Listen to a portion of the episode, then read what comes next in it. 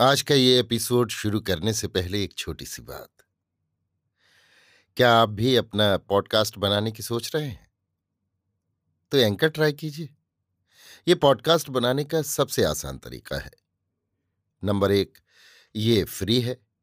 Number दो, इसमें कई सारे ऐसे टूल्स हैं जो आपको अपने फ़ोन और कंप्यूटर पर रिकॉर्ड और एडिट करने की फैसिलिटी देते हैं। नंबर तीन आप अपने पॉडकास्ट को डिस्ट्रीब्यूट भी कर सकते हैं, जिससे इसे स्पॉटिफाई और दूसरे प्लेटफॉर्म पर सुना जा सके। तो डाउनलोड कीजिए फ्री एंकर ऐप या विज़िट कीजिए एंकर डॉट एफ़ पर अपना पॉडकास्ट स्टार्ट करने के लिए। ये तो थी एक छोटी सी जानकारी, और अब शुरू करते हैं एपिसोड का सिलसिला। तो आज के एपिसोड में लीजिए सुनिए रविन्द्रनाथ टैगोर के लिखे उपन्यास, गोरा के सत्ताईसवें भाग को मेरी यानी समीर गोस्वामी की आवाज़ में। मजिस्ट्रेट ब्रेडला साहब संध्या समय नदी के किनारे की सड़क पर पैदल घूम रहे हैं। साथ में हारान बाबू हैं। किंतु उनसे कुछ दूर गाड़ी पर सवार हो, उनकी मेम परेश बाबू की लड़कियों को साथ ले हवा खाने को निकली हैं।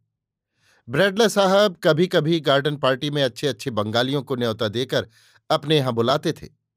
जिला स्कूल में इनाम बांटने के लिए वही सभापति का आसन ग्रहण करते थे। कोई रईस यदि अपनी बेटी की शादी में उन्हें बुलाता तो उसका निमंत्रण स्वीकार करते थे। उनकी कचहरी के सरकारी वकील के घर गत दशहरे के उत्सव में जो यात्रा हुई थी, उसमें दो लड़कों ने भिश्ती और मेहतरानी का पार्ट लिया था और परस्पर कुछ बातें की थी। उन दोनों का अभिनय मजिस्ट्रेट साहब को बहुत अच्छा लगा। उन्होंने इस अभिनय पर हर्ष प्रकट किया था और उनके अनुरोध से उस अभिनय का कुछ अंश दोबारा दिखलाया गया था। उनकी स्त्री पादरी की बेटी थी। उनके यहाँ कभी कभी पादरियों की लड़कियाँ आकर चाय पानी पीती थीं। शहर के भीतर उसने एक कन्या पाठशाला स्थापित की थी और उस स्कूल में पढ़ने वाली लड़कियों का अभाव न होने के लिए वो यथेष्ट चेष्टा करती थी। परेश बाबू के घर की लड़कियों में विद्या की चर्चा देख वो उन्हें बराबर उत्साह देती थी। दूर रहकर भी कभी कभी उनके पास पत्र भेजती और बड़े दिन की खुशी में उन्हें धर्म ग्रंथ उपहार देती थी। प्रदर्शनी का दिन आ गया। मेले का प्रबंध बहुत ठीक है। दूर दूर के लोग कोई सौदा बेचने, कोई खरीदने और कोई तमाशा देखने को आए हैं। इस उपलक्ष्य में हारान बाबू, सुधीर और विनय के साथ बरदा सुंदरी और उसकी लड़कियाँ भी आई हैं। उनको डाक बंगले में ठहराया गया है। परेश बाबू इन सब बखेड़ों में पढ़ना नहीं चाहते। इसलिए वे अकेले कलकत्ते में ही रह गए। सुचरिता ने उनकी सेवा टहल के लिए उनके पास रहने की बहुत चेष्टा की थी। किंतु परेश बाबू ने मजिस्ट्रेट के निमंत्रण में कर्तव्य पालन के लिए सुचरिता को विशेष उपदेश देकर भेज दिया।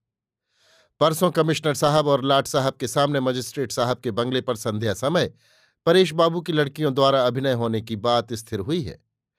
उसे देखने के लिए मजिस्ट्रेट के अनेक इष्टमित्र जहाँ तहां से बुलाए गए हैं। कितने ही चुने चुने हिंदू वकील, बैरिस्टर और जमींदार आदि को भी इस अभिनय में बुलाने का आयोजन हो रहा है। यह भी सुना जाता है कि उन लोगों के लिए बाग में एक तंबू के भीतर ब्राह्मण रसोईया द्वारा जलपान की सामग्री तैयार करने की तैयारी होगी। हारान बाबू ने कुछ ही समय में सारगर्भित बातचीत से मजिस्ट्रेट साहब को विशेष रूप से संतुष्ट कर लिया था। ईसा मसीह की धर्म संबंधी पुस्तकों में हारान बाबू का असाधारण पांडित्य देखकर साहब आश्चर्य में डूब गए थे और ईसाई धर्म को ग्रहण करने में वो अब तक क्यों विलंब कर रहा है, ये भी मजिस्ट्रेट ने उससे पूछा। आज साँझ को नदी तट के मार्ग में हारान बाबू के साथ मजिस्ट्रेट ब्राह्म समाज की कार्यप्रणाली और हिंदू समाज के संस्कार साधन के संबंध में बड़ी गंभीरता से आलोचना कर रहे थे। इसी समय गोरा, गुड इवनिंग, सर, कहता हुआ उनके सामने आ खड़ा हुआ। कल उसने मजिस्ट्रेट साहब से मिलने की चेष्टा करके देखा कि साहब के सदर फाटक के भीतर पैर रखने के लिए दरबान को कुछ भेंट देनी होती है। इस प्रकार जुर्माने के साथ साथ अपमान स्वीकार करने में राज़ी न होकर आज वो साहब के हवा खाने के समय उनसे भेंट करने आया है। इस साक्षात के समय हारान बाबू अथवा गोरा की ओर से परिचय का कोई लक्षण नहीं देखा गया। गोरा को देखकर साहब कुछ विस्मित से हो गए। ऐसा लंबा जवान हट्टा कट्टा बदन, इसके पहले कभी बंग देश में देखा है या नहीं, ये उनके स्मरण में न आया। इसके शरीर की कांति भी साधारण बंगाली की सी न थी। वो एक खाकी रंग का कुर्ता पहने हुए था, धोती मोटी और कुछ मैली थी। हाथ में एक बाँस का लठ था, चादर को सिर पर पगड़ी की तरह लपेटे हुए था। गोरा ने मजिस्ट्रेट से कहा मैं अल्लाहपुर से आ रहा हूँ। मजिस्ट्रेट ने एक विस्मय सूचक भाव प्रदर्शित किया। अल्लाहपुर की वर्तमान कार्यवाही में एक बाहरी आदमी बाधा देने आया है। ये खबर उनको कल ही मिल चुकी थी। तो क्या ये वही आदमी है? गोरा को सिर से पैर तक उन्होंने एक बार कड़ी दृष्टि से देखा और पूछा, तुम कौन जात हो? गोरा, मैं बंगाली ब्राह्मण हूँ। साहब ने कहा, ओह, क्या समाचार पत्र के साथ तुम्हारा कोई संबंध है? गोरा जी नहीं। मजिस्ट्रेट, तब तुम अल्लाहपुर क्या करने गए थे? गोरा, घूमते फिरते वहाँ जा पहुँचा था। पुलिस का अत्याचार और गाँव की दुर्दशा देख कर तथा वहाँ विशेष उपद्रव की संभावना जानकर प्रतिकार के लिए मैं आपके पास आया हूँ। मजिस्ट्रेट अल्लाहपुर के लोग बड़े बदमाश हैं, ये तुम नहीं जानते? गोरा, वे बदमाश नहीं हैं, वे निडर हैं और स्वतंत्र स्वभाव के हैं। वे लोग अन्याय और अत्याचार को चुपचाप नहीं सह सकते। मजिस्ट्रेट खफा हो उठे। उन्होंने मन में समझा कि नए बंगाली इतिहास की किताबें पढ़कर नई बोली बोलने लगे हैं। तुम वहाँ की हालत से बिल्कुल वाकिफ नहीं हो। ये कहकर मजिस्ट्रेट ने गोरा को खूब घुड़की दी। गोरा ने भी खूब कड़क कर कहा, आप वहाँ की हालत मेरी अपेक्षा बहुत कम जानते हैं। मजिस्ट्रेट, मैं तुमको सावधान किए देता हूँ। अगर तुम अल्लाहपुर के मामले में किसी तरह का हस्तक्षेप करोगे तो याद रखो, तुम विद्रोही समझी जाओगे और तुमको इसका उचित फल मिलेगा।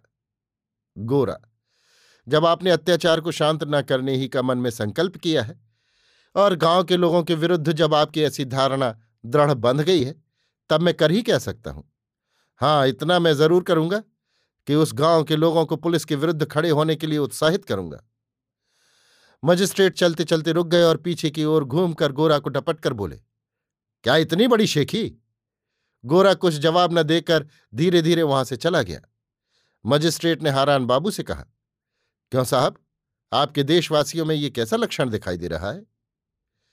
हारान बाबू ने कहा, हुजूर लिखना पढ़ना कुछ ठीक होता नहीं। विशेषकर देश में आध्यात्मिक और नैतिक तथा चरित्र सुधार संबंधी शिक्षा न होने के कारण ही ऐसी घटना होती है। अंग्रेज़ी विद्या का जो श्रेष्ठ अंश है, वो ग्रहण करने की इन्हें सामर्थ्य नहीं। भारतवर्ष में अंग्रेज़ी शासन को, जो ईश्वर की कृपा का फल है, या कृतज्ञ अब भी स्वीकार करना नहीं चाहते।